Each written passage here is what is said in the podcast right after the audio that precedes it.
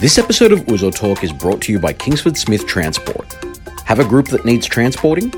KST has you covered with their fleet of professionally maintained buses and coaches, catering from 9 to 57 passengers and driven by experienced drivers. Visit kstbuses.com.au to talk to the team and make your booking. Kingsford Smith Transport, proud sponsors of the Uzo Talk podcast. There's no Ouzo talk without a bottle of Ouzo, which is why we love the Greek Providor. Get a real taste of the very best produce that Greece has to offer. From olive oils and delicious artisan sweets to unique spirits, earthy herbs, and memorable wines. Visit thegreekprovidor.com.au to see their amazing range. The Greek Providor, proud sponsors of the Ouzo Talk podcast. Sound is. Nick, we've had some pretty amazing actors and comedians join us on this show. Have there been any highlights for you over the last year or so? We've had plenty, Tom, and the highlights. Look, there's, there's too many to rattle off, but um, look, Lacasio always stands out. He's always very active. Yep. Uh, George Capanaris is always there as well. He's quite funny. I think he's used some of our material now and then, hasn't he? Has he really? Yeah, I thought. Do we get royalties for that? What, how does that work out? I don't know. We'll find out. Mary Kustis as well to help you out. Angelo Taruka. They've been fantastic Excellent. guests, haven't they? Excellent. Yeah, you're right. And we've had most of the genre of our podcast has been comedians, hasn't it? But not just comedians. We're talking about actors as well, because a lot of these people have done serious roles as well, or you know, worked with serious projects and have done absolutely amazing work as well. And believe it or not, we're about to add another one today. You ready for this one? Excellent. Bring it on. All right. Our guest is a Greek Australian TV, stage, and film actor, writer, producer, and director who hails from Melbourne. Where else, right? He's played in films such as Wannabes, Kangaroo Jack, but is perhaps best known for his role in the Wog Boy films, where he played Nick Giannopoulos' on screen, welfare loving cousin Theo. Remember the neck brace? Yep. That guy. on TV, he was part of Australia's now iconic TV series Underbelly, as well as Here Come the Habibs, and going much further back, Stingers, Sea Change, and Blue Healers. Wow. Remember all I those? remember Blue Healers. Absolutely. So he's a proud Greek Australian who's devoted his life to performing and teaching acting and is currently working alongside the great George Capignaras to produce the show Life of Byron, which is what brings him to us today, Nick. So joining us in the distillery is the legend himself, Tony Nikolakopoulos. Welcome, mate. Hey, thanks, Tom. Thanks, Hey. Nick. How are you, mate? Welcome. Thank you. Great to have you here, mate. And look, quick story before we... Yeah, Uh, yeah. yeah, yamas, yamas, please Sorry, do. we're Starting early. Absolutely. A quick story before we start, uh, because Tony, you're responsible for a bit of a catchphrase in our family between me and my cousin Steve. Doesn't matter what you've done, whether it's something good or bad or indifferent, it's the mainstay in the family. Good one, mate. Good one, mate. The best one was when uh, was when we were having our second child, and we just told him. It's like, yeah, he's like, good one, mate. Really?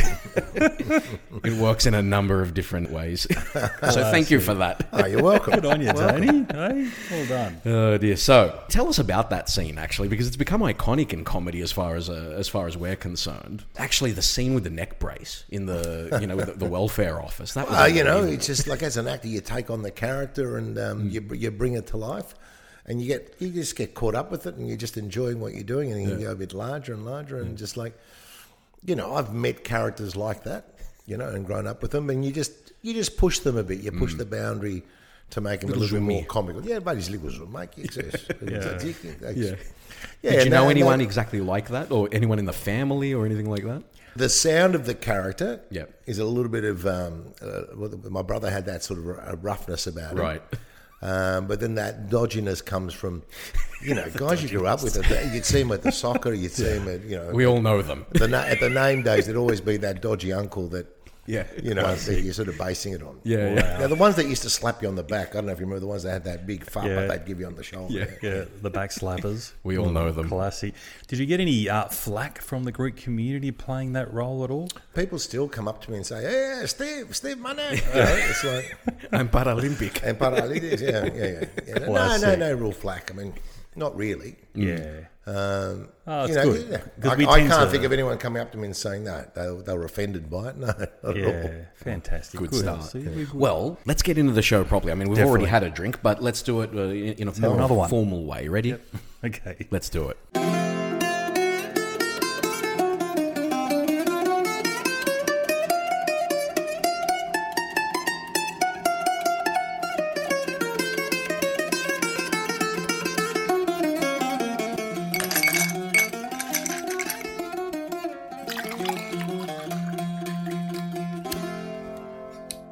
Stini Yamas. Cheers, Yeah, boys. Yamas.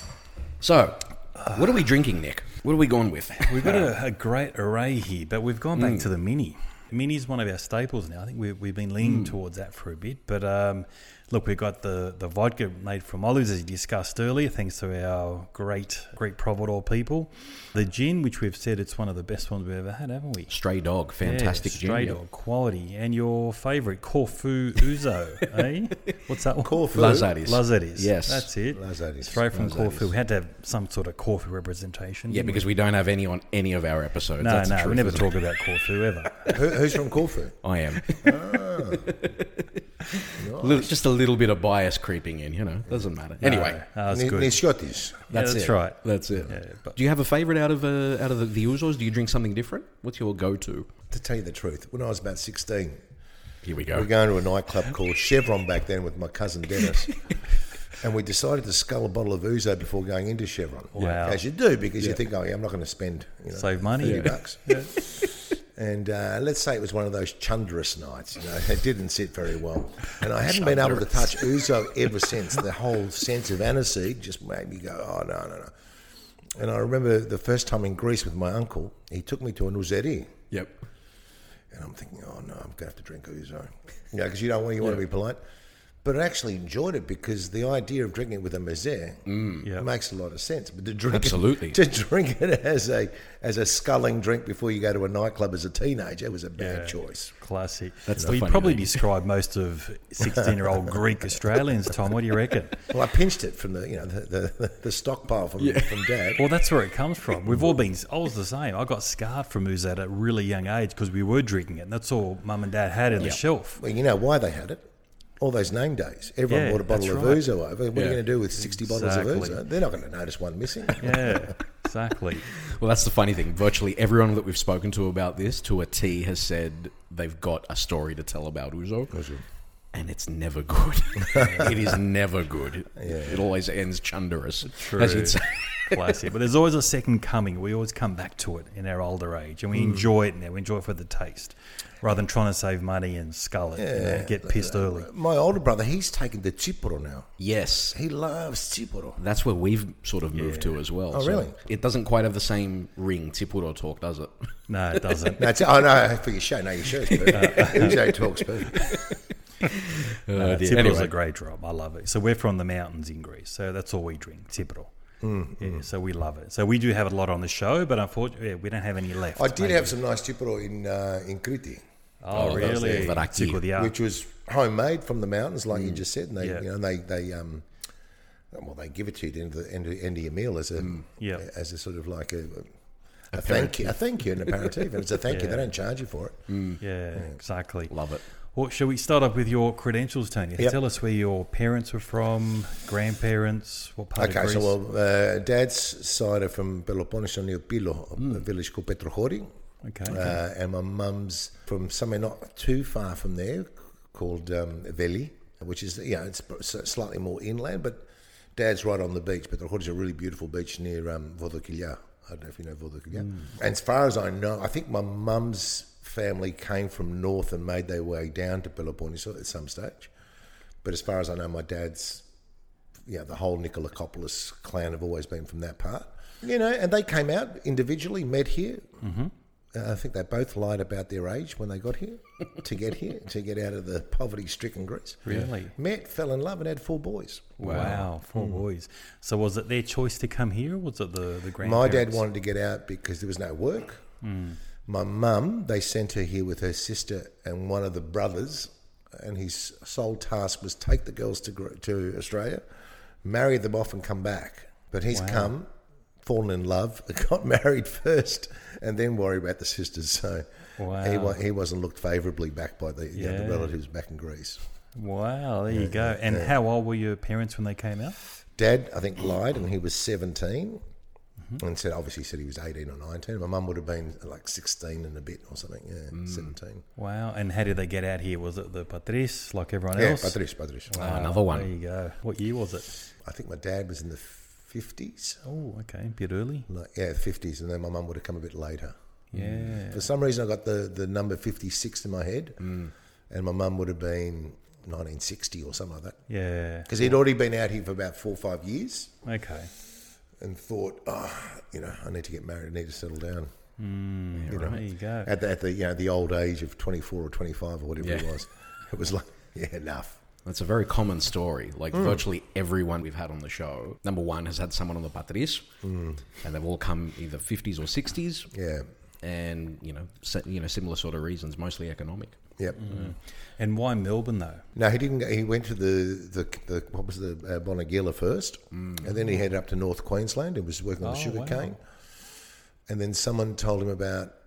Yeah, he had a choice. Someone wanted him to get into a cafe in North Queensland somewhere, Mm. but he had heard about work in Melbourne, which was back then for PMG, which was Postmaster General, which Mm. was digging the trenches for for the, tele- the, the cables Yeah.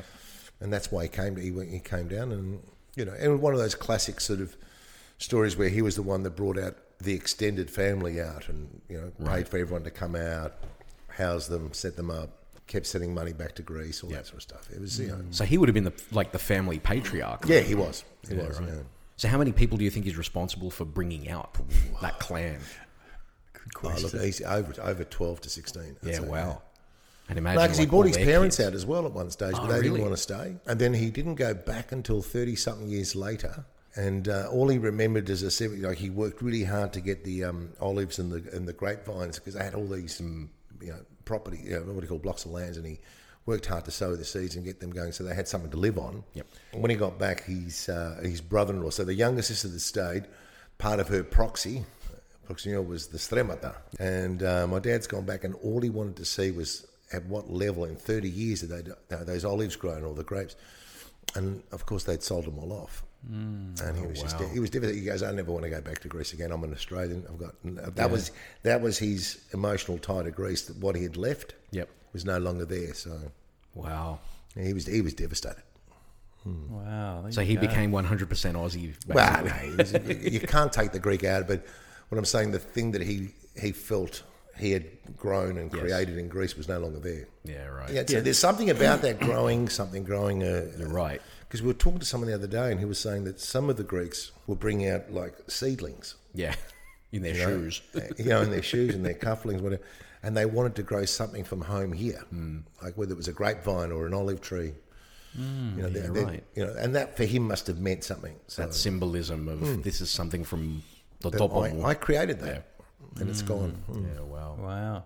And how did they feel settling in Melbourne? Because the weather would have been different initially. With my parents, when they came out, we ended up moving from, we're from the mountains in Greece, clean air, beautiful water, and they ended up living in Tempe, which is full of factories, pollution. And my mum cried for three months, she reckoned. She goes, What is this place? You couldn't adapt. Took her a while. I know that we- in Melbourne, most Greeks, we all complain about the weather as it's like it's cold or you get the four seasons in one day. Yeah. But I think there's a big part of them that appreciates Australia Mm. and always did as a home. But there's something in your heart and soul that's sort of is about Greece that you can't take that away. There's a feeling. Mm. Definitely. Yeah.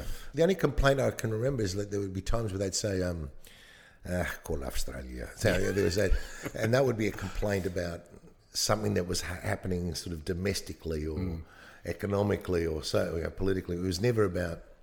I don't, I don't remember ever complaining about the weather. Yeah, wow. Okay. I suppose because they left so young. Mm. Yeah. You know, when you didn't know when you any think better. about it, 16, 17, what Yeah. do you remember? And it probably wasn't a, a good place anyway. Nah, it was poverty. It was um, Yeah.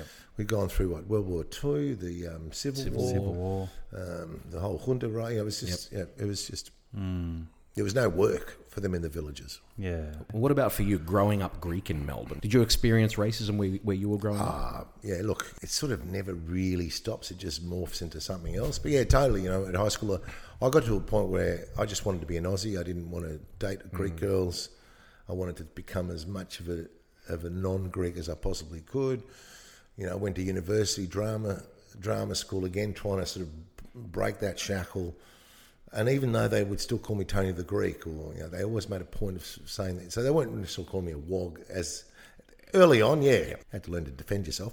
But as you sort of get older, it still became an issue for them.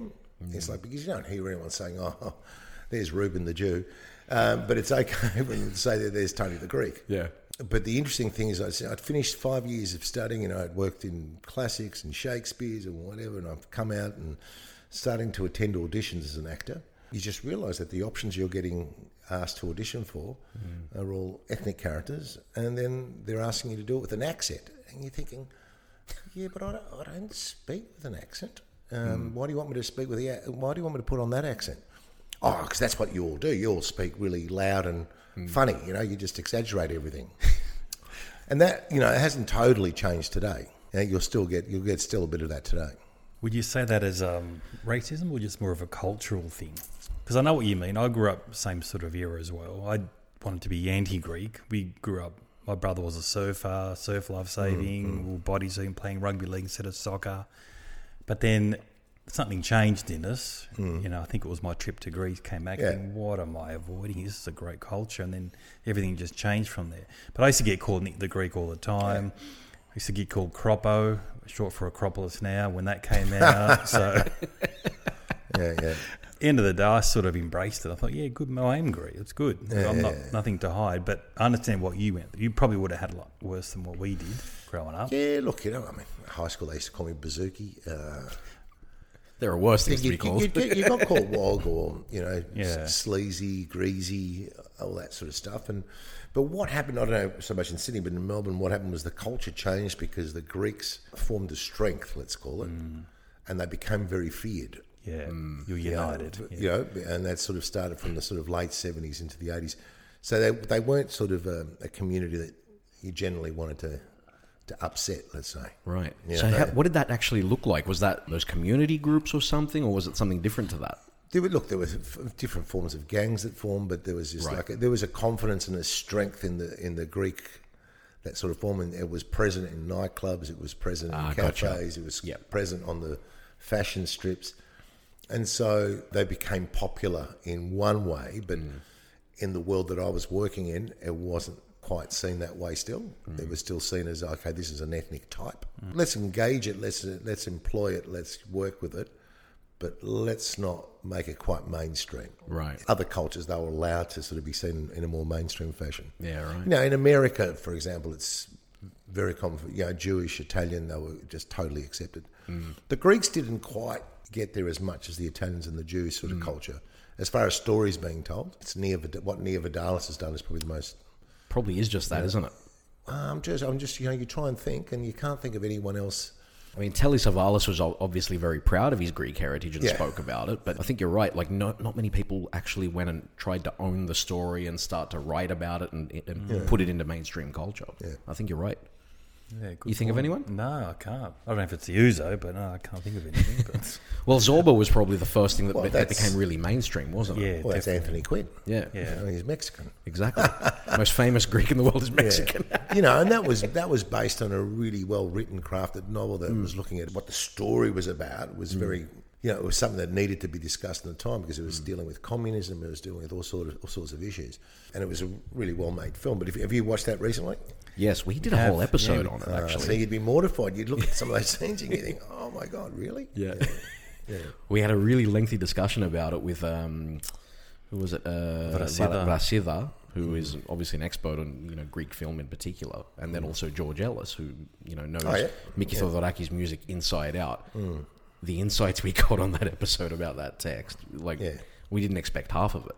It was bullshit by the end of it. It was like just all the hidden meanings behind everything, Oh. the hidden stories. Greeks, Greek filmmakers in particular, oh, and storytellers, they're riddled with symbolism. Mm. Yeah, that's that's their. The, uh, the, what was his, oh, I'm going to forget his name now. Theodosopoulos. He's one of the only. You know, he won the Cannes Film Festival.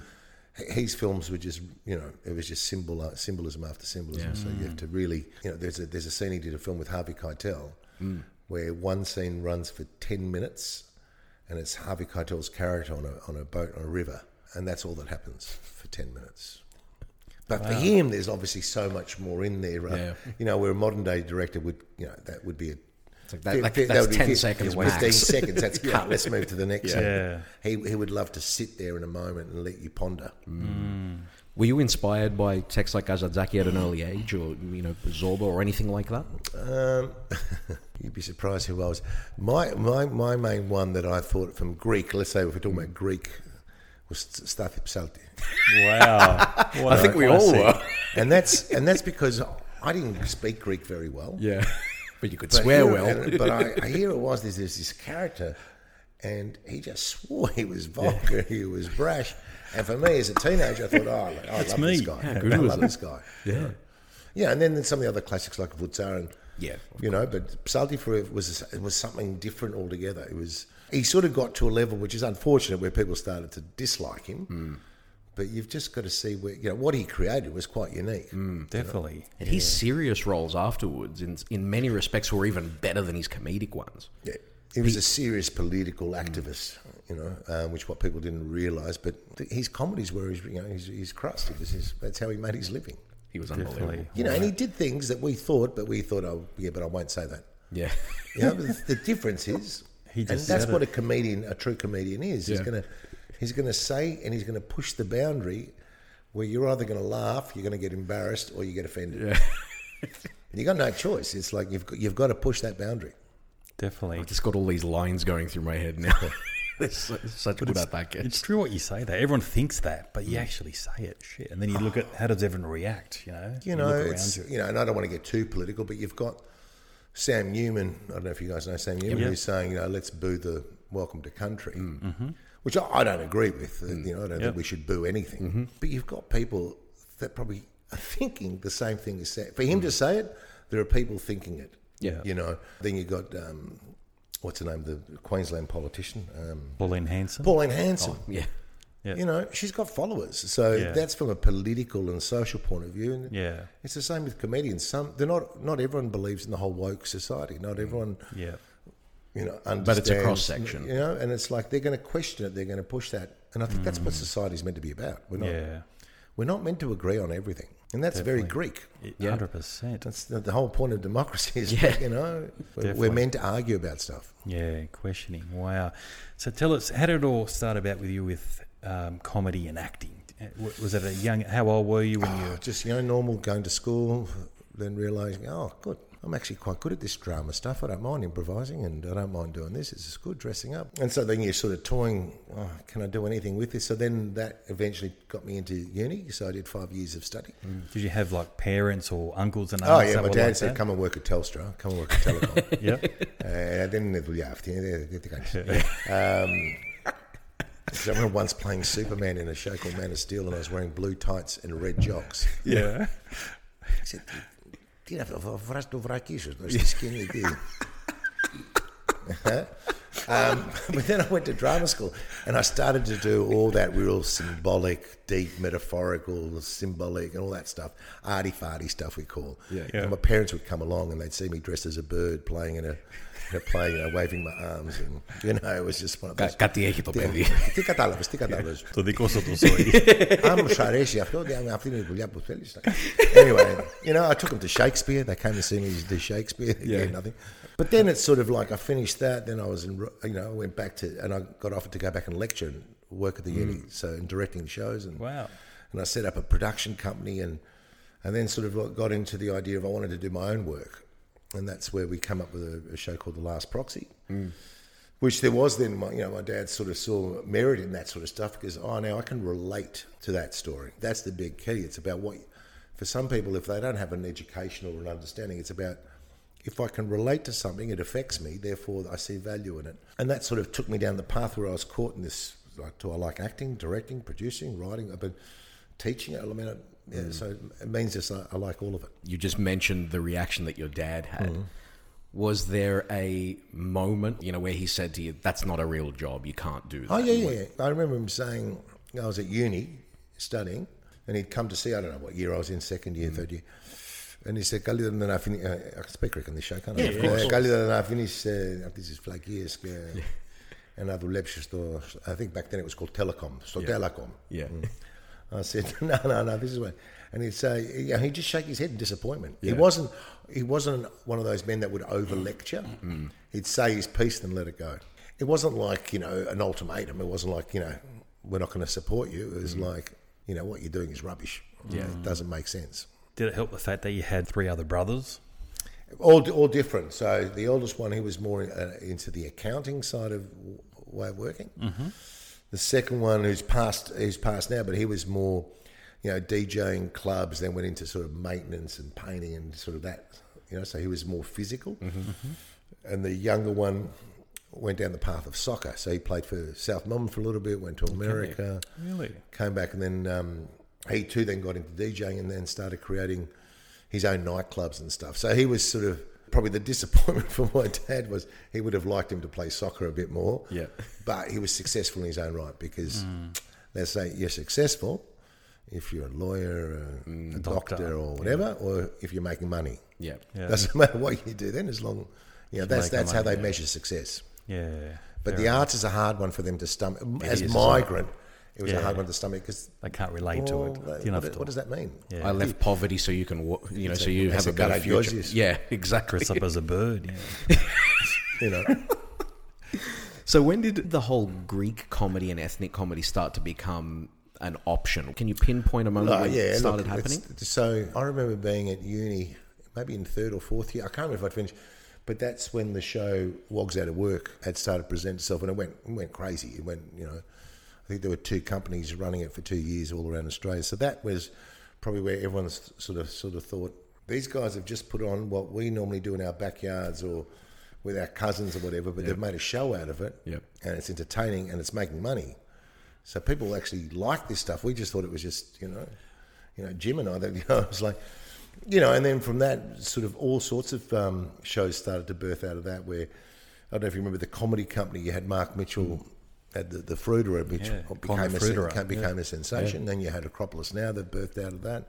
From th- those things, a lot of things have then sort of come into fruition as far as Hmm. you know ethnic ethnic comedy. But you know, I, we did have Kingswood Country, but that character was I wouldn't say he was Lex you know, Marinos? Lex Marinos. It was like you know, it was more like he was a he was a token mm, back then. If you if you sort of I don't know if you remember, put the money on the walk fridge. Yeah. Yeah, and then from there you was had a punching Bru- Bruno bag. Lucia, who was in a show called All Together Now, who was an Italian sort of dodgy Hmm. manager who was, you know, had that sort of, you know, but that sort of woke nature Hmm. about him. It was like, so these characters were coming in and more and more into the mainstream. But Hmm. the, the only problem was is they were never allowed to develop to become anything more than just that ethnic stereotype. Right. You know? And that's where I'd look at it and I think, yeah, I didn't, yeah, this is fun, this is fun, but I wonder if we try something different and still keep that sort of that, that energy but make it more relatable you know so it's not just making sort of a, a mockery or just trying to find the humor in it trying to find a bit of truth in it as well Has that happened more so as time has gone on? Is it easier now to, to do that, do you think?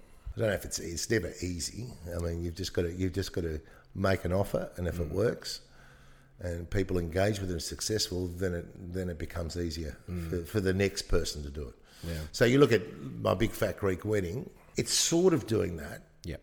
but it's still relying on the on the, the good old measured gags that we've all done. You know, they're not they're not unique. We, we, we all know them, and and so it's about take it's just about pushing it a bit further. There's a comedy troupe in um, Greece called um, uh, Radio Arvilla. Love them. You Mm, know it. Favorite. Yeah. Do you know what I mean? It's like that's good Greek or ethnic or social comedy, and it's not relying on anything other than And Amman before that, which is the same group of same group That's- of guys. It's not, yeah. it's, not, it's not trying to.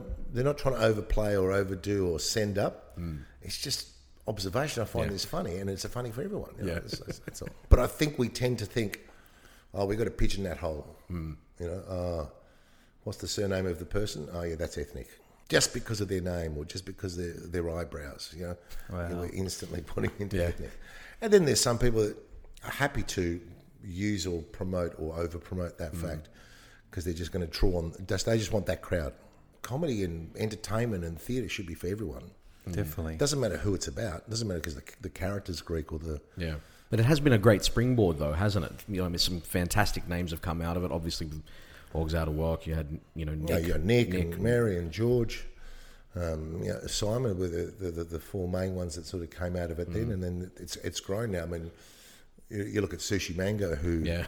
they grew up watching and admiring that. You know, now they've they've sort of just got gangbusters with their stuff, and then you got interesting comedians like Joe Vardy, who who's slightly different again, but doing gigs overseas in Europe and Canada and so forth, but. But it's about constantly sort of stretching and trying to find something new to a point. Can we ever be accepted as mainstream and contemporary? Or are we always going to be, oh no, no, these are the ethnic ones? Yeah. That that's that's what annoys me. That we've been here for so long, we've created and given so much. We probably represent most of Australia on a demographic point of view, but we're the least represented for our our truthful stories. Yeah. When it comes to you know Sydney Theatre Company, when was the last time you went there to see a show that had a Greek? No idea. No, Belvoir Street. I can probably you know I think they have. They've, they've they've sort of toyed around with one every now and then, but it's not common and. Noise it on TV. Yeah, do you think possibly it, maybe there is, but because we all sort of look the same now, we've all blended in, we've married into different partners now. Might be like half Greeks out there. Do you think that's sort of there's a blend of that in there now, or not really? No, I'm not saying that there's no characters in a show that might not have a Greek heritage. Okay, But what I'm saying is, you're never in a Greek household, or never is Oh, the I see main your point. protagonist character of a Greek background. Yeah, do you think it's changing though, or not really? Still the same. Oh, we're trying, Nick. Yeah, It's not, you know, but if, unless someone we make an effort yeah, and say this is what we want to see, it's not gonna, it's not gonna happen naturally. Hmm. Someone's got to write it. Someone's got to, someone's got to create it. Then that sparks a new idea. Then sparks something else. yeah, I'm not saying it. That's it. You know, I'm just saying that's what I want yeah. to watch something that I can relate to, Mm. as well as everything else. Yeah. It's like you love uh, NRL, and you can't just watch NRL for the rest of your life. You've got to look at you know Victorian football like the AFL. AFL soccer. You know, Yeah. but imagine if they stopped playing NRL Yeah. and they said no, that's only for the paddocks, Yeah, and now you're going to start watching only AFL. How would you feel? You'd good say, analogy. "Oh, listen, every now and then I want to watch Yeah. an NRL game." yeah, You know, and that's that's what that's what Yeah, I'm, that's good what example. I'm saying. It's like you know, I can't remember what states are in Australia, but there's been some. You know, when you go touring, you flick through the TV, Yeah. and you want to watch the Aussie game. You want to, sorry, the footy, the footy Yeah. whatever, and they don't cover it. yeah. And you're going, what? wait a minute," you know? this is before the internet. Yeah. Correct. Yeah.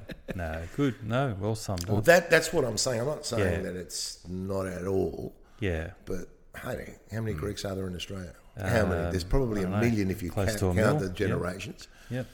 there's no represent, no true representation from story point of view. Italians probably the you know a similar thing. Yeah. Croatians, I can't remember the last time there was a Croatian story. Croatia. we had the Jeez. Lebanese, we've had the, but it's like the Ibrahim story, the last king of the cross. Yeah. That's right. But how true is that of a Lebanese story? At least they're Lebanese characters. Yeah. yeah. Obviously, you're doing your bit to try and make sure that that voice is still there in a in, in a way that you find palatable and the way that you want to do it. What sort of inspired you to start writing the way that you have? And obviously, Life of Byron, who, that you're doing with George Capanaris, is Mm. I suspect is a, a step in that direction. Yeah, look, that's something that sort of started to develop with an idea. I saw George doing some stand up at a place here in Sydney called Stecky. Yeah. Uh, yeah. Nice. And I, coming just looked and I back. said, I said, oh, I've got to create, we've got to create another show, you know, because George has got, you know, there's so much talent there, and people won't know. I mean, for what a, you know, what a great actor he is. So we sort of started talking and catching up and improvising and filming and writing, and the, and then we knew that we wanted a story to be sort of mother son related, but not sort of stand up style, but in a way that it's theatrical, it's telling a story that there's there's humour, but there's also drama and there's pathos, and so we sort of just developed that, and with a with me was the mind of I want this to be able to be seen as it could be a mainstream show. There's no reason why it should only be shown, you know, in, com- in like a whatever you want to call it, wild show, ethnic show. It actually can be something that MTC or STC or the Belvoir could program, Yeah. and it, anyone could go and see it because then it- they can all relate to it because this the story is about a mother and son. But then people would additionally relate to the fact that I can see me there because of the Greek mother or the the Greek son. So there's a, there's a sort of duality purpose there as well. Well, for those who don't know, just give us a high level view of what the story's about. So Byron, he's in his fifties. He's AWOL. He's missing in action because he's had his midlife crisis and he's away overseas doing what you do. He's lured back by his his very practical sister, saying we need to make a decision about mum. She's got early signs of dementia and we need to put her in a home. Sell the house. You're the executor. You got to sign. and Put her away. And so as he reminisces and reflects through his baulo, he's haunted by you know past memories from as early as childhood through to sort of the you know ten years ago, let's say. So he goes through first day primary school right right through, and his mother has been omnipresent or present all through that, and he's blamed her for everything. But what he also comes to realise is that he's never really taken any responsibility for much in his life. Right. And so he's, he's riddled with guilt. And um, the dilemma is he, he can't make that decision to put his mother in a home. It's too hard a decision for him. So he, he needs to make a choice. Can he look after her? Is any part of this biographical? No, look, there's a lot of George and myself in the decision making and the thought process and in some of the stories. But neither of us have got a mother who's got early set dementia. Mm. I mean, George has got an auntie that went through it. But no, it was not biographical in Mm. that sense. But there are some scenes which are very much autobiographical. If only we had George here to ask him Mm. about it. Oh, geez, Tony. Oh, George, is that you? I I'm just enjoying it as all, and I, I dropped in, and was wondering who that was in the corner. Yeah, I how was is that really giggling enjoying in the this corner? interview. So. Welcome, George Capignaris. Hi, boys. How are you? Good Welcome to be back. back. Good Welcome be back to the show. Yeah. to see I, you, I mate. didn't forget the address. I No, found you it. didn't. found it pretty easy. No, it's like you just snuck in and you got Yeah. your ouzo and Yeah. you made yourself at home. And That's right. Had some, had, what am I drinking? The green one. The green one. Uh, Mini. Mini. Me- yeah, Maybe we can get them on as a sponsor, Tony. Is this a nice one? I like that one. Yeah. It is good. It's a beauty. That's that stuff. It is Yeah. quality. Well, now that you are here, George, tell us a bit about it from your perspective. Tell us about the aunt who. yeah, my uh, auntie. Part of so the we, inspiration. while we were writing this, then we were given the job by my uncle. Mm. He said, "You're the executor, or do you want to be the executor?" Right. None of the the other cousins really wanted to do it, and my wife and I took on the job of um, looking after my auntie and my, my uncle, who passed away shortly after that. And then my auntie was who didn't know anything apart from hairdressing. She couldn't do anything else. She couldn't even cook and clean, you know, because she never did that. So we cared for her, and we she didn't want to go into a nursing home. And uh, she said, you know, this is my house. I want to die in my house. Yeah. And uh, and basically, that was it was a hard it was a hard gig. It was like she was so stubborn, you couldn't even, you know, Greek stubborn? No. yeah, no.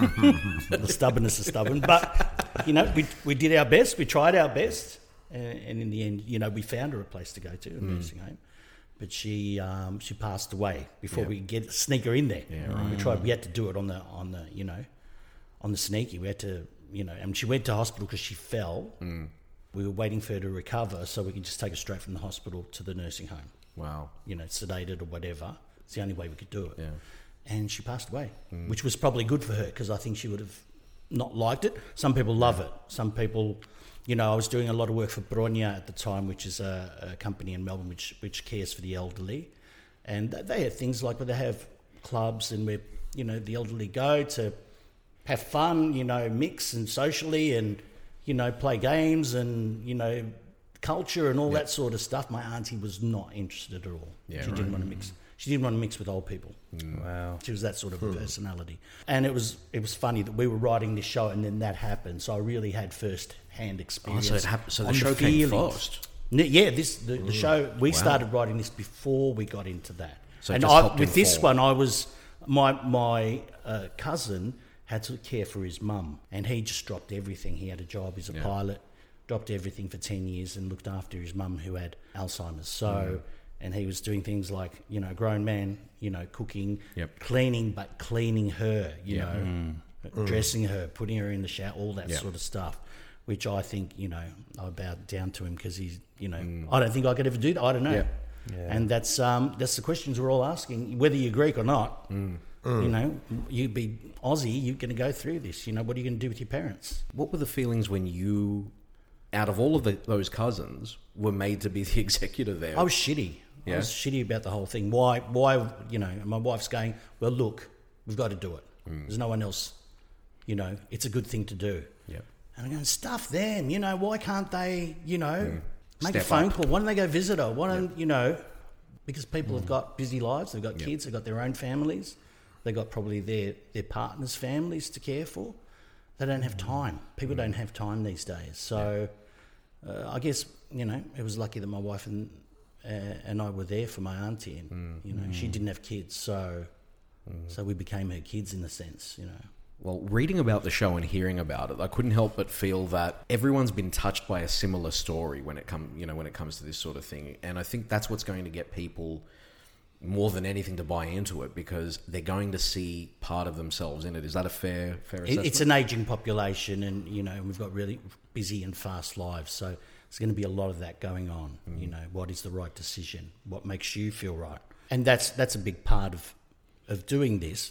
Also, the the big challenge for me is to the acting side of things, where I'm not doing stand up. You know, easy, good old stand up. I'm actually doing serious acting. Oh, I'm doing some comedy as well. My delivery has to be different to a stand up comedian. So when I'm doing, there's a lot of monologues in there where it takes us through a journey through time. So from a five year old to become a 15 year old to a mid 20s to, a, you know, divorcee to a single again to a, you know, it's a huge challenge. Also learning a script, which is so big. Like I was Tony telling Tony the other day, he went, "What?" I went, "You know, halfway through the rehearsal process, I'm going, how can I get out of this? Like how, like can can you win Tats Lotto or something so we don't have to do this? Because how much? Because it wouldn't sink in. I Yeah. just there's so many costume changes Yeah. and changes of character that it was daunting. Yeah. That uh, well, a couple of nights, you know, my wife's going, "You'll be fine. You know how to do this." You're the best at this. Just do it. You're waking up in a cold sweat. I can't. I don't think I can do this. Uh, how? How am I gonna? I was saying to Tony, can you just ring a bell or something so I know it's the next thing? Like now, it's like drinking water. It's uh, ouzo. I Now you should say got it. drinking ouzo. It just goes down really easily. But two weeks ago, I was just sweating. Really, sweating. Yeah, look. So, um, so huge challenge and great experience to be acting with um, my co-actor Maria Theodorakis, who's a you know a kind of NIDA type of actress. You know, AFI winner, theatre actress, works for the STC, MTC. You know, a different style to me. So it's been a, we clashed a lot of times because we have different styles, but we're working each other out and we're blending beautifully. So it's not like working with you know, one of my, you know, comedy mates. Yeah. It's it's a different level. Which is a great experience for me. Yeah, I was going to say. So, the, Tony, you say you you you're a writer, a producer, and an actor. Do you actually, when you're producing, do you clash with the actors? And directing. and when you're Directing. directing, does it ever happen? I'm sure it does. So, well, it, it depends. He's on very your- he's very patient. I'm He's a very great patient. director. Mm-hmm. I'm diplomatic. I understand what the actor's going through. The whole process is quite collaborative. So you've got to find a way of speaking their language or finding their language or read when the, if you can sense they're getting a bit insecure at that point for because it's sometimes it's Mm-hmm. the something first else. couple of days with Maria was like a boxing match. It was Really? like we're si- you know, sizing each other out. Really? You know, Yeah. trying to where we can take a jab, where we can you know, and what Tony way, was though? Mm. coming going, Hey, you're right. You calm down. You this, this it's gonna be great, don't worry. He Mm. just kept on reassuring both of us. So, what what were you arguing over? Is it Just different styles. okay? So I've got a habit of Just explain If I it. can't remember the line, I just improvise my way through. Ah, right. Maria's going, I need that line. yeah. got You it. got to give me that line, or I can't do the next line. Yeah. That's how I work. Be better, Oh, George. and I'd, and I'd work them individually. So I'd go off with Marie and have a chat to her and say, you know, this, this, this, this, and da, da, da, you know, wha- whatever. It's like pep talks. Yeah. And I'd be doing the same thing to George, but without them Hmm. realizing. Because what happens when your insecurity takes over as an actor, you might you start to think that the other person's actually disliking me or not trusting me or doesn't believe in me or doesn't have faith, and you just you're just trying to get them out of their head Yep. and sort of work together. Bit like, you know, a bit like sport. You know, I you think the can't- first day it's I, exactly I like sound like a good insulted, coach. I insulted Maria because I we did a read through, and I've gone, "You're not going to do like that, are you?" Which is the worst thing to say to a Great for confidence. MTC actress. You're not going to do it like that. Now, And she, now she had do it this look at her, I properly. go, oh, I shouldn't have said that. Because normally, if you're in a band, no, play it in G, don't play it in Yeah, A. yeah. You know, it's just we just throw them out and then we Yeah. just move on. And I'm, she held on to that for a few weeks. Wow, classic. And then, and then a couple of weeks later, she goes, "Don't tell me how to hack one of those." and then from then on, she's just been directing me for the last four weeks. It's like, but I don't say anything. I just go, "Great idea, Maria. Great idea." It's hard. Look, you know, you got Maria, who's um, she's a Cretan.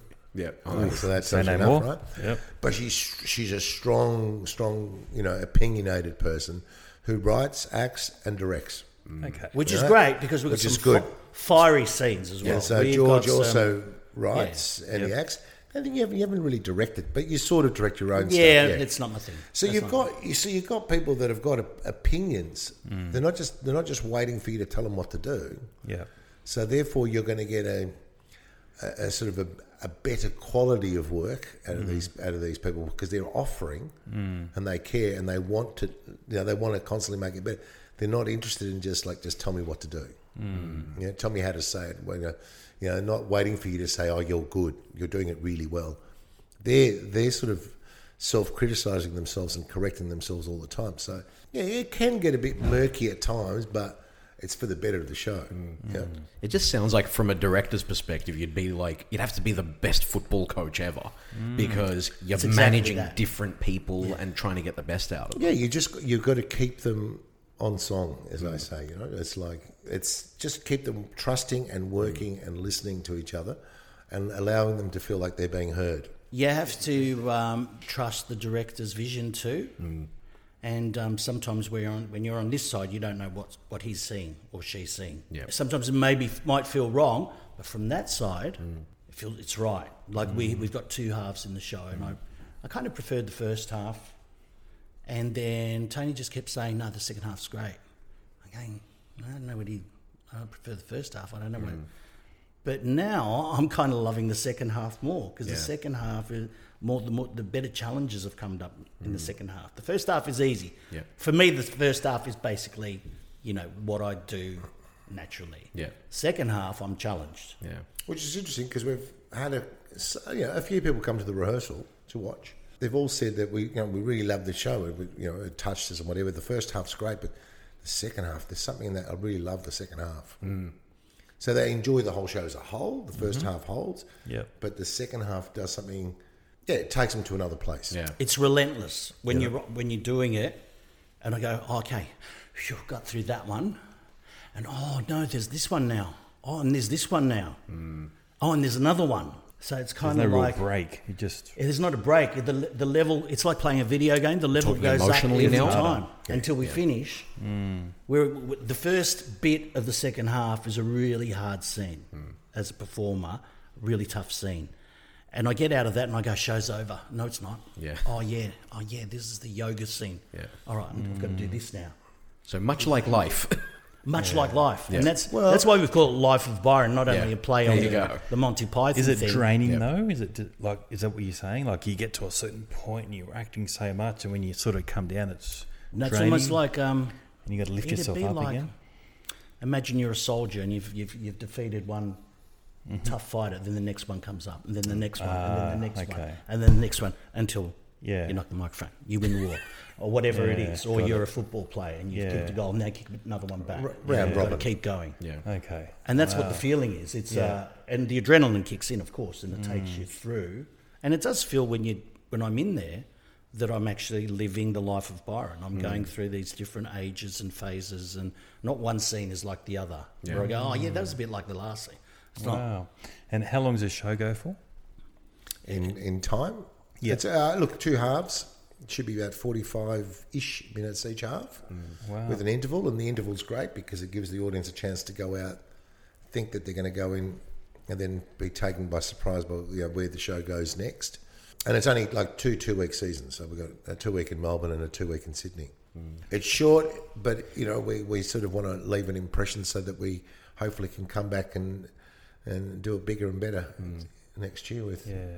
maybe some uh, some support from some of the mainstream theatre companies. Okay. Yeah, it'd be great to do it at the Opera House, or, Yeah. you know, Oh, somewhere which is a, Yeah. a non-wog event, you know, a, a, you know, mainstream. So we get Yeah. everyone singing because it's a, it's everybody's story. It's not just a Greek story. So it's like it goes comedy, and then it's a bit serious, and then comedy and serious. Is that what it's all like? the way through. Nick was like life. Far out. One minute you're laughing, next minute you're stressed, next minute you're upset and you're crying about something. Yeah.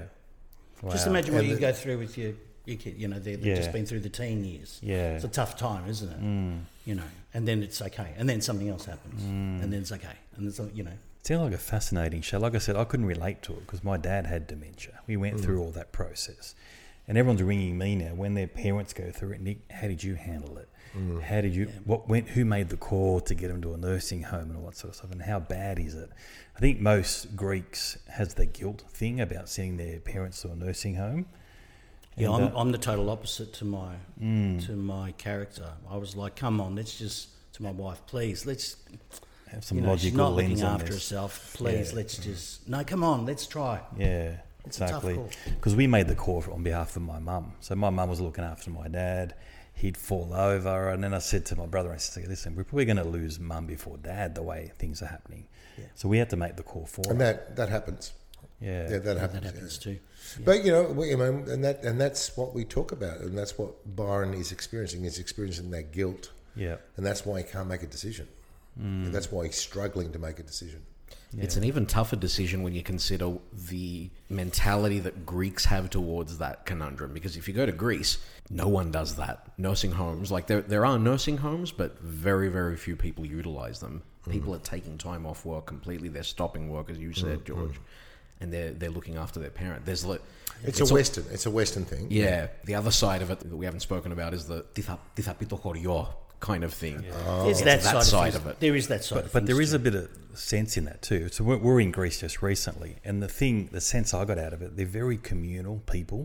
too. yeah. It's not like you know the, the old saying is the villager raises the kid. Like it's so true there. The village now is looking after the yeah, yeah. Exactly. yeah. know, Here like we're it is- very isolated. We Yeah. don't have that. Even though we're all Greek, we're all, everyone's busy doing Yeah, co-curricular because you know, stuff. if you've got to work late, you know the next door neighbour or the or the theatre down the street will come and kick in for you, and it won't be a problem. Correct. Mm. Which, which you know, my mother-in-law was from Earlwood. That sort of happens. yeah, Yep. But if you're living in Bondi and yeah, you're, you know, your mum's in Parramatta, yeah, and it takes two hours to get there, that's a Mm. tough call. What do you do? Mm-hmm. You know, you you got to make sure they're looked after before they fall over, break a hip, and then you got more problems. So, Yeah. what do you do? You- you- I don't know if you've heard of the island Ikaria, yeah, Yes. definitely. which is blue zone. blue zone. Yeah, You know, and that's that's because, I mean, they can't quite pinpoint it to one thing. But one of the major things is that everyone has a purpose at all times, and I think that's that's a big key here. Is that we work so hard, we get to a point where we're sort of saying, okay, now you're retirement, and in retirement you're trying to find things to do, but there is no purpose yeah, you know, sometimes you might have to ask to look after the kids. It's Yep. probably the only purpose you get. So you've got your, your GIP or you've got the idea Help that the I've, grandkids I've still and- got stuff to do. Like, you know, Yeah. I'm, I'm, I'm helping out at the, this restaurant or I'm helping out at the school. I still think that's that's a, that's a that's a true thing. It's like I Good think- point. and that's where some people have that argument. I don't want to put them in the home because if I put them in the home, they'll die because there's zero purpose there. yeah, And that's the that's the complication now is of what is the right decision. Mm. yeah. Dimensions a tough one though, Yeah. because when you get to a certain level, you can't walk, can't do anything. So you got to be a twenty-four hour carer. You know? That's where it gets tough. That's a But- tough one. Look, I picked up the Methodist village. That's where I Mm. really noticed it. Like it was such a community thing. Hmm. We go to the local the town centre, and people who don't work at the restaurant were getting up and helping. If they saw they were busy, they were serving, they were doing this, doing that.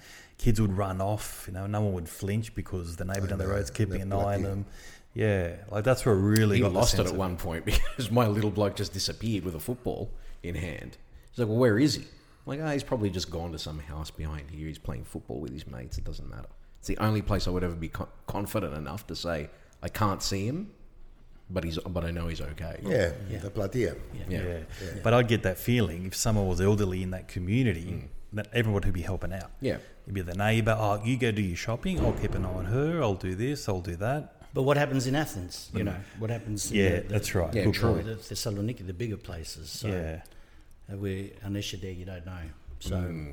Yeah, I'm not, I'm not, I'm not sure what Greece has got as far as aged care. I mean, I'm sure they've got it. They do have it. They definitely do have it, but there's, there's it's either It's a not pride common. Mm. thing or a that sense of responsibility where it's like the, put your parent in a home. You know, they raised you. Mm. You've got to look after them, kind of thing. We had a similar conundrum with the with Dimitras Yaya. I mean, she you know she was more or less paralyzed. uh, You know, for the last five years of her life. By Australian standards, she would have been in a nursing home ten years before that. Mm. yeah, Here, though, my mother in law was going from the restaurant to the house to turn her multiple times a day. They were paying people to come in and look after her because there was this whole thing about we can't, ju- you know, we can't put her in a home. She needs to stay at home. We need to look after her. Yeah. Very different mentalities. But that's great that you've made it into a you know a show now because a lot of people will be able to relate to it. Yeah, and ours how is you also managed talking about the, the you know, she- it's early stages of doing. It's like just the Yeah. first signs. Yeah. So we haven't Okay. gone to that next level, and so, and the show's very much about, mm, yeah, that's the catalyst for, for sort of bringing these two into a drama, Mm. but Mm. it's also what hap- what does it do to Byron? It makes him reflect and makes him think. and he realizes, hey, my mum's been there every part of the way, but it's, and uh, I've been a prick to her every every part of the way, you know, and that adds to his guilt. You know, he's got a widowed mother who never moved on, and she's done everything she could for him, but all all he sees is that she never did enough for me. So there's that. That's the emotional string that goes through it as well. The story. So I just want to go back to rehearsing and you, George, you know, working with Maria. Were there many rewrites when it came to rehearsing? Like, did, did good stuff come out of sitting down with Maria and workshopping a lot of Even this last stuff? night we had a Zoom and, and Maria went, nah, uh, uh, can we change this? I Mm. just want to say this. Okay, all right, let's have a listen to it. Yeah. And we compromised on something between the three of us, but um, it was still going. Yeah. The, our, we've, we've used Sally, our writer, who's still going, sending us paragraphs and paragraphs. Can you put this in? Just put this in. I think Is there going to be an end to it? At No, some there's point? an end. There is an end. It's, we're talking about they're little, they're little minor tweaks now. They're just like- we're talking about you know a line or two. Hmm. But you got to understand over the course of the period, there's probably we've written maybe six plus hours Hmm. Wow. of material. This is what it's sort of trimmed down to. So we had stuff about Lord Byron in there. We had um, Right. we had all ancient sort- history. Uh, all sorts of scenes that have gone that are we not had uh, a, relevant. an 18 year old scene and a 21 year old scene, so we merged the two together. You know, we had a just- magic scene where you know we, had a, we had an audience into participation scene in the very Oh, early that. on. Yeah, I remember With that. the- With, puppets. Uh, we had Oh to go. yeah, you know. We You're thought that talking was a about great it's- idea It's, until it's now. evolve, evolve. And, you know, and that's that's part of creating something and collaborating. Is Yeah. that it's like you, you you start with as much as you can and Mm. you condense it down. It's a bit like picking a good footy team. Yeah. You know, how many do you need to start with? About a good fifty Mm. to get Squad down. of 50. To, yeah. takes you down to how many? NRL, 17. Yeah, there you go. Starting.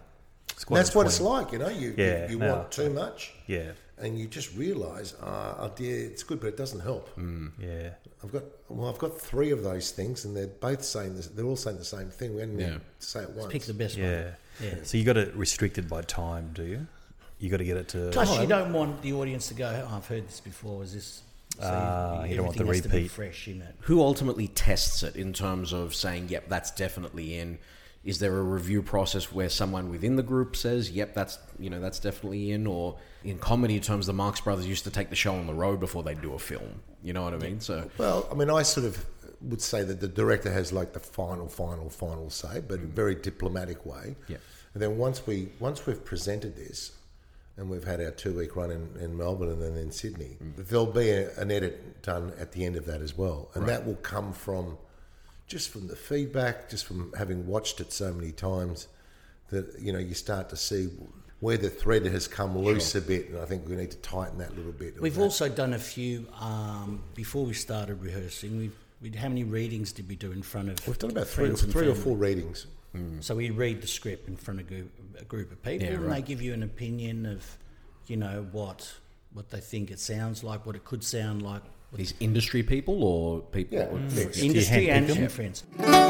Let's go back to your um, body of work now, Tony, because we love the fact that you're here, George. But Ton we haven't had Tony on before, so Jeez, boys. Siniyamas. Finiyamas. We spoke briefly about Wog Boy uh, at the beginning. Where does that film sort of sit in terms of importance when it comes to looking at ethnic comedy? I mean, it did it did amazing things in terms of Look, it was surprisingly, uh, at the time, it did really well box office wise. So no one was expecting it to do as successful as it did. And like I said, it, it drew the audience that sort of like that related to it and they could understand it. And it was on a not on the box, not on the stage, but it was on the big, big screen. Yeah. You know, I, I'd have to say I was very surprised by the reaction that it got. You know, both you know the the financial success and the people that sort of like yeah come up to you and quote and sort of get excited Yeah. about that film. But for me, I suppose from that, I was I was hoping that that was going to lead to stronger work, like to take you know not. Yeah, so you know, it's sort of like the Wog Boy Two, the Wog Boy Three, sort of carried in this almost like a bit like my Big Fat Creek Wedding. It didn't go that next level that they could, could have. You know, for me, it was like you know, imagine if you saw those Wog Boy characters from the first one. Imagine if it led to the point where you see Steve Karamitzis married with kids, with you know, a family, rather than he's you know still going to nightclubs, which is funny, but Yeah. but there's so much more to find about evolution Mm. about how we grow. point actually. Very good point. yeah. I think it would have been a Good show. Maybe you should start Different thinking No, about- but franchise. what I'm saying is that I'm not saying Come that on, the- Nick. what, what You need good another shows one. better or worse. What I'm saying is that our Yeah. work should always be evolving because we are.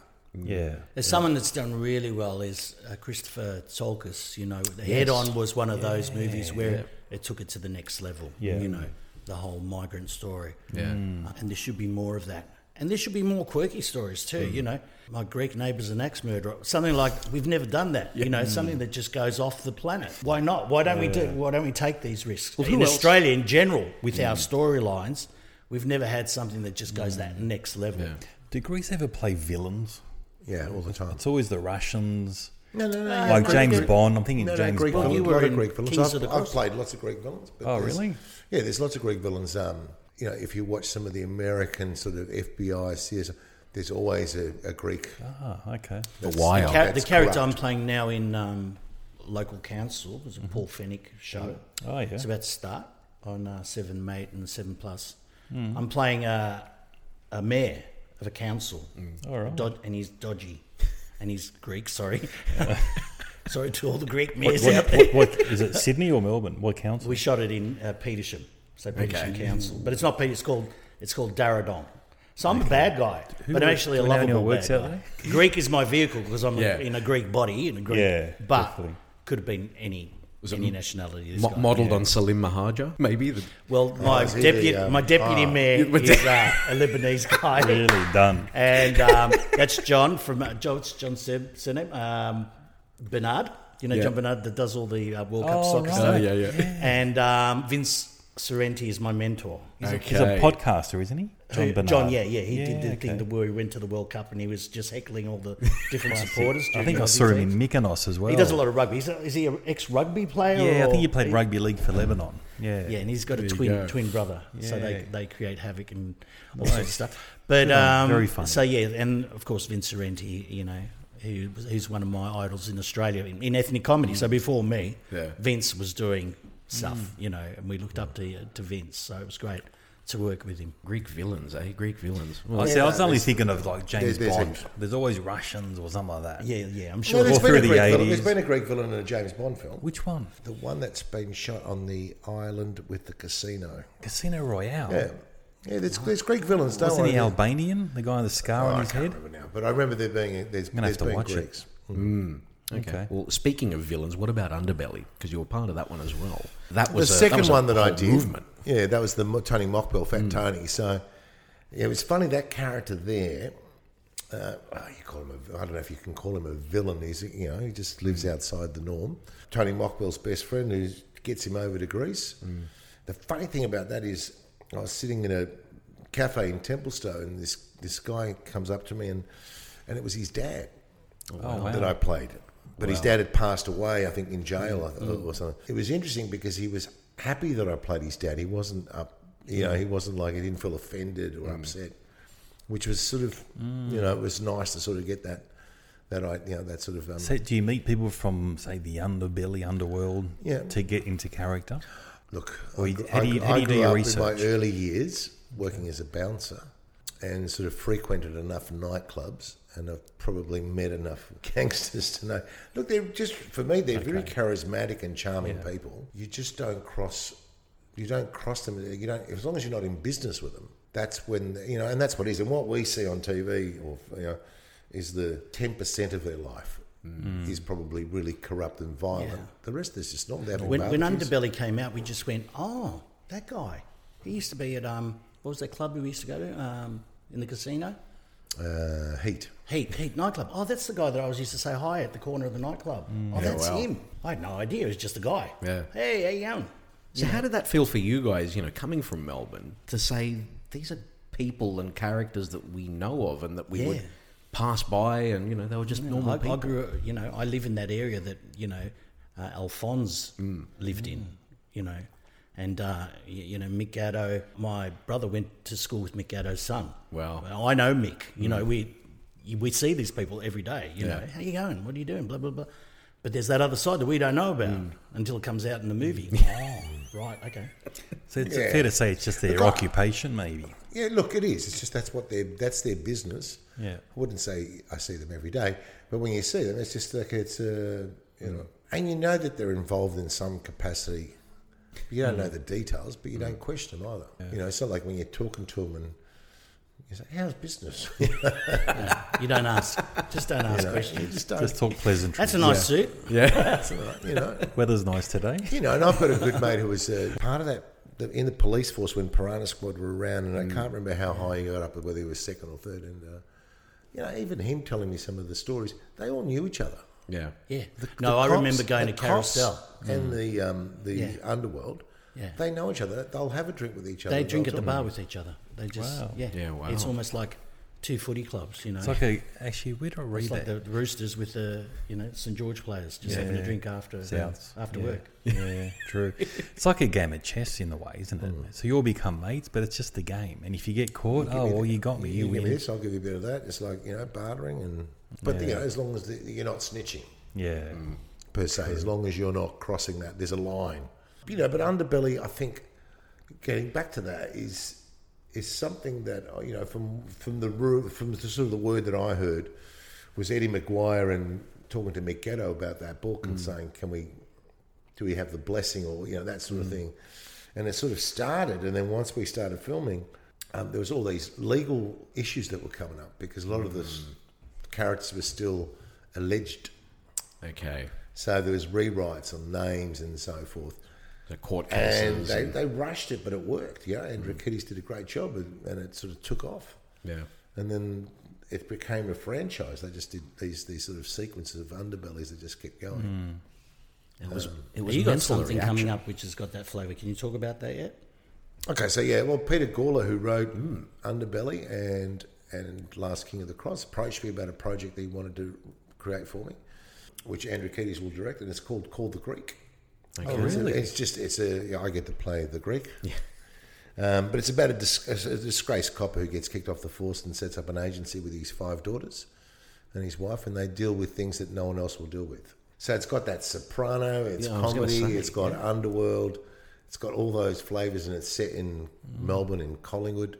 Fantastic. And you know the characters, are, you know, that sounds great. Played played for about three months for Collingwood Football Club, so he's, you know, he's a he's a diehard Pies Pies man, which is not great for me, but Who do you support? Ah, damn it. I'm like sort of But a the good closet thing about Colton that supporter. is it didn't come from me. It came Yeah. from a, a, a non-Greek Yeah. who said, "I want to write this for you," and he's a really well-respected and award-winning writer. It's got a great title called "The Greek," Hmm. Yeah, and it's great about a Greek family. But there's nothing. It's not an ethnic stereo. You know what I Yeah. mean? It's going to Hmm. have real heart, soul, drama, comedy. So is it a is it a mini series or a movie? It'll be shot as a ten-part series. Ten part series. Uh, This is the this is the yeah Initial thought process. visual thought process. Wow. And either what, seven, nine or ten will pick it up or we Netflix. Don't, don't, don't, no, it'd be more um, for cable. See, with the free to air, it's hard because of those commercial breaks. Okay. When you write, it depends on the style of the show. Yeah. It doesn't. To break it up with commercials, it's um, it's, it's not great for a drama. Kings of the Cross was uh, That was Paramount. Paramount, yeah, which is great. It means there's work for us again. You know, You raise an interesting point because so much of what's going on now is being done specifically for streaming now as well with you know Netflix and Disney Plus and all that sort of stuff. Has that affected the way that people are writing now and you know the format for you know for series now? You, well, I mean, like you, when you're writing a series now, each episode is almost like a little film in itself. Mm. Or, you know, so it's got that filmic Yeah. quality now. Yeah, it's written like a film, written more filmically than it was Yeah. Mm. episodic TV. So you've got your neighbours and and um, Home and Away, which is a serial, which is written in a sort of a, a formula. Where you can tune in three weeks later and you haven't missed much. Yeah, Catch up. And Um, they have beats, bu- you know, between each ad break as well. This is like it's written with ads in, in mind. Yeah. But we know when you're creating something with the idea of it being on Netflix or Stan, the whole whole idea is that it should feel like by the end of this one episode, is like a m- film, let's say, you're sort of eager to stream and sort of go into the next one. Yeah. So what it does is just create this need for um, It's like binging. continuation. Yeah. like binge, Ah, how many times have you binged something? You just got to, do you know what I mean? Yeah. It's, It's gotta keep because on there hasn't been those ad breaks yeah, you've watched and you've engrossed, you've been engaged. It's sucked you in. So by episode three, you're thinking, I've got to get to the end. Yeah. I, need, I need to know what's going on. I need to know what's happened. Wow. So and it's they- called the, the, beauty Greek. was, um, I don't know if you ever saw Money Heist. I never saw it, but I heard Spanish, it. the Yeah. Spanish one. I've seen it pop up. I haven't seen it yet. Really, watch it. You can't. You just got to. You got to go to the next episode. But there's a lot. That's just one example. I mean, Mm. Yeah. you know, of, of a lot of them. Blacklist is another one that got me. The American Yeah. one. If you know, if you saw that. It Fuck, what was keeps one a that lot. got me? Um, Breaking Bad. Yeah, it's That's just- what got me. I was depressed when I finished. Yeah, yeah. And I, I binged through the whole thing, and then I went, I don't know if you saw Ted Lasso. Yes. You Loved know, it it. was it was frustrating Ted Lasso because I wanted to watch the next and the next and next, but you couldn't. You know, so what I did with the last one is I waited till they all landed Yeah. and then just binged them all in one in a night. day. yeah. See, I, I I debated whether I should do the same thing with the with, with the new Star Wars series on Disney. Yeah. Because I love Star. Wars. So Yeah. they've got the Ahsoka Yeah, Ahsoka that's right, Tano I've been series watching it, now. yeah. And it comes out every Wednesday. It's driving me mental. And You, get, you have to almost like leave a Wednesday and then come Yeah. back and watch two in a row. yeah, definitely. It's like it's it- that's what it's done to you though. It's, Yeah. it's like it's making you feel like it's one's not enough, and they've picked up on it. Yep. Right, and their algorithm or whatever it is, and that's why they're now slow releasing Yeah. because it's it's a, it's about how long can they hold you on contract for? Because they know that every contract's um, is a month long, Yeah. and you're going to sign up for an extra month for a particular show. But if so, th- so there's all that game playing because people are switching from Mm. from you know from Paramount to Netflix to Stan. They're, they're playing that game a bit. And now sports come in and playing a big part. And they've, they've separated sports, so you can't watch it just on one channel. So you got to go to Opta Sport for EPL, and you've Yeah. got to go to KO for that one. You've gotta have everything now. to Stan for that one. So. It, Yeah, you know wow. why isn't it all on one channel all Mm. the sport That's right. you know, and that's, can have and all of that's them what on they're there. doing. And Disney's very smart the way that they've separated theirs and they've got different, different, Mm. almost different streamers within the one stream. And So the Greek, it's called. In, in, any um, call the Greek, call the Greek. and do any idea when it may come out? It's a hard one to say, but I, I, I wouldn't be surprised if we're up and running at some ti- stage next year. Wow, that's pretty. so quick. we got that, and we've Have you got- started recording and doing? No, no, no, no. It's just all in the wri- writing and development stage now. Okay. Then we got another one that we're writing with um, Chris Anastasiadis, who Chris wrote all of the Wog Boy stuff up until Kings of Mykonos. Then sort of, but he, you know, he's he's written films that are indigenous films. Like he's a, he's a great writer, TV writer. But we're working on a s- true story based on um, on my brother who played soccer. They entered the five-a-side World Cup Championship in Seoul in 2000, 2002 as a bunch of just you know, Greek boys, you know, that were nearly 30, 29. And they think, we'll just play Melbourne. And if we win Melbourne, we go to Sydney. But they won Victoria, they came to Sydney, they won Sydney, so they went to Singapore, and they won Singapore. What? So now then they're off to Seoul, so they're starting to take it seriously, training. And they get to Seoul and they win the World Cup against America, but never got really any acknowledgement here because it was during the time that soccer was being ethnically cleansed Yes. right? They didn't want any WOG associations. How are they going to promote these these six Greek boys and a Jewish coach winning the first ever Australian World Cup in soccer anywhere? What a so I had they no just let idea it that go. this They- happened. What yeah, year we was don't it? because no. they, didn't, they didn't promote it. So that's being written, and we're trying to get that up. You know, Can I just ask you a bit more about it? What year was that? the 2000 the story starts, and it, I think the World Cup was in 2002. It was Seoul, whatever year Seoul. Yeah, was. that was 2002. Okay. And your brother and any other players that we may Uh, Kimon recognize? Taliadoris joined the team towards the yeah, end. I know him. Yeah. Sam Meyer was the coach who was worked with Ferenc Puskas and was working at the AIS for a bit. Mm-hmm. He was Polish, uh, Hungarian Jew. Yeah. Chainsmoking Sam. Jamaranis was part of the team. Nesos you wouldn't know. No, the others you wouldn't know. Really? And one Chilean. There was one Chilean guy who who played for the Aussie futsals, but Yeah. they kicked him out, or you know he didn't get picked, and he ended up playing in the team that knocked out the Aussie official Australian futsal team as well. So not only did they knock out VIS, AIS, and the futsal, whatever they're called, Mm. you know they knocked out all the Australians. Still hadn't been given a, an official jersey by Australia. Wow. Had to organise their own, but they've ended up in you know in Seoul and And they won the whole thing. yeah, yeah, yeah. What a story! At the very least, there's a documentary in there that needs to be made. Yeah, look, Maybe there's a podcast in it. that is huge. That was Maybe. before social media too, so there was no. yeah, yeah, yeah, yeah. Ah, look, I think they got back and they put him on the footy show for about 30 seconds, you know, where the guests sit. yeah. And they just sort of waved. And that was, That was it. Kidding. yeah. That's a And huge this is your story. brother, your younger brother. What's his name? Peter, Peter, Peter. Nikolakopoulos. Yeah. Go, Pete. Well That is done, a mate. huge story. This is a. I'm going to look into that. More, Yeah. mate. Far out. Far Oh, I out. love all those stories. Yeah. Well, there's plenty going on for you, Yep. for both for both of you, and you know we're so glad that you've uh, you've taken the time, you know, to come ba- come back and talk to us, George. And uh, It's been a Tony- great afternoon. Tony, f- Thank uh, you. for you for the Dominic. first time. Where can people watch the show? Where can they follow what you're doing? Uh, in Melbourne, we're at, uh, we open on the 11th at the, the Alex Theatre in St Kilda for two weeks. Then here, at, 11th October, that is. and then at the Factory, where from the 31st of October to the s- 12th, of November. And if they just go to yeah, www.lifeofbyron.com.au or on the Mm-hmm. Or socials. ring up. We'll ring check up the that out. Factory Theatre, I guess. And we're part of the Greek Festival here in Sydney. Fantastic. Or just Google you. I'm sure you're all over there if we Google you. Yeah. Or just just look at George on Facebook. He's putting something up. Every day. Regularly. That's Definitely our job does. Classic. How many, how many times you get Life of Brian mentioned? instead of I Life never of get Byron? it. I never make the mistake. Yep. I always say Life of Byron. Yep. The actors make the mistake Every now and then. purposely and, sometimes not purposely. Sometimes we just call ourselves George instead of Byron. So we get away from doing that one. um, and there's a, that's that's purposely put there because the life of Brian Yep. is a is a well, you It's know, very Mm. comedic. and we use that as a working title, but it's also about a Jewish mother and son Yep. trying to find out who his dad is. You know, the only one in this one, he's not trying to find out who his dad is, but he wants to know who he is in a way. Yep. Well, hopefully, Life of Byron isn't banned in as, in as many countries as Life of Bri- Brian Oh, was. yeah, it was. It was banned, wasn't it? It was. It was. Bankrolled by George Harrison, that That's film. right. George Harrison from the Beatles. Yeah. The most expensive movie ticket ever, apparently. You don't know the story? No. Eric Idle went to him and said, you know, we want to make this film that the BBC's, you know, backed out of it. Uh, EMI's backed out of it or whatever it was. Mm-hmm. And he says to him, um, George goes, I'll give you the money.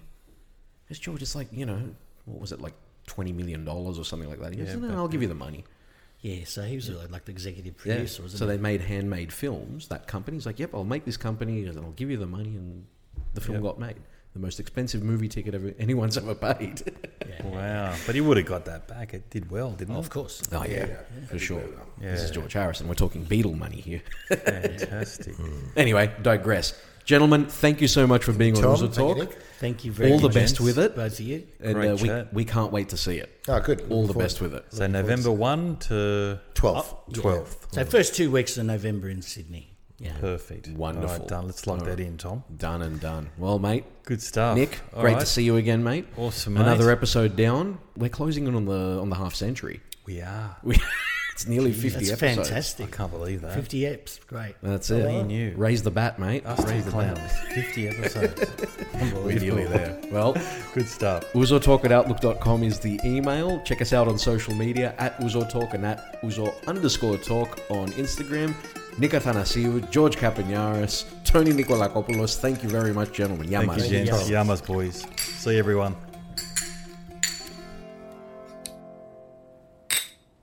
Ακολουθήστε μας στο Soundees, στο Spotify, στο Apple Podcasts και στο Google Podcasts.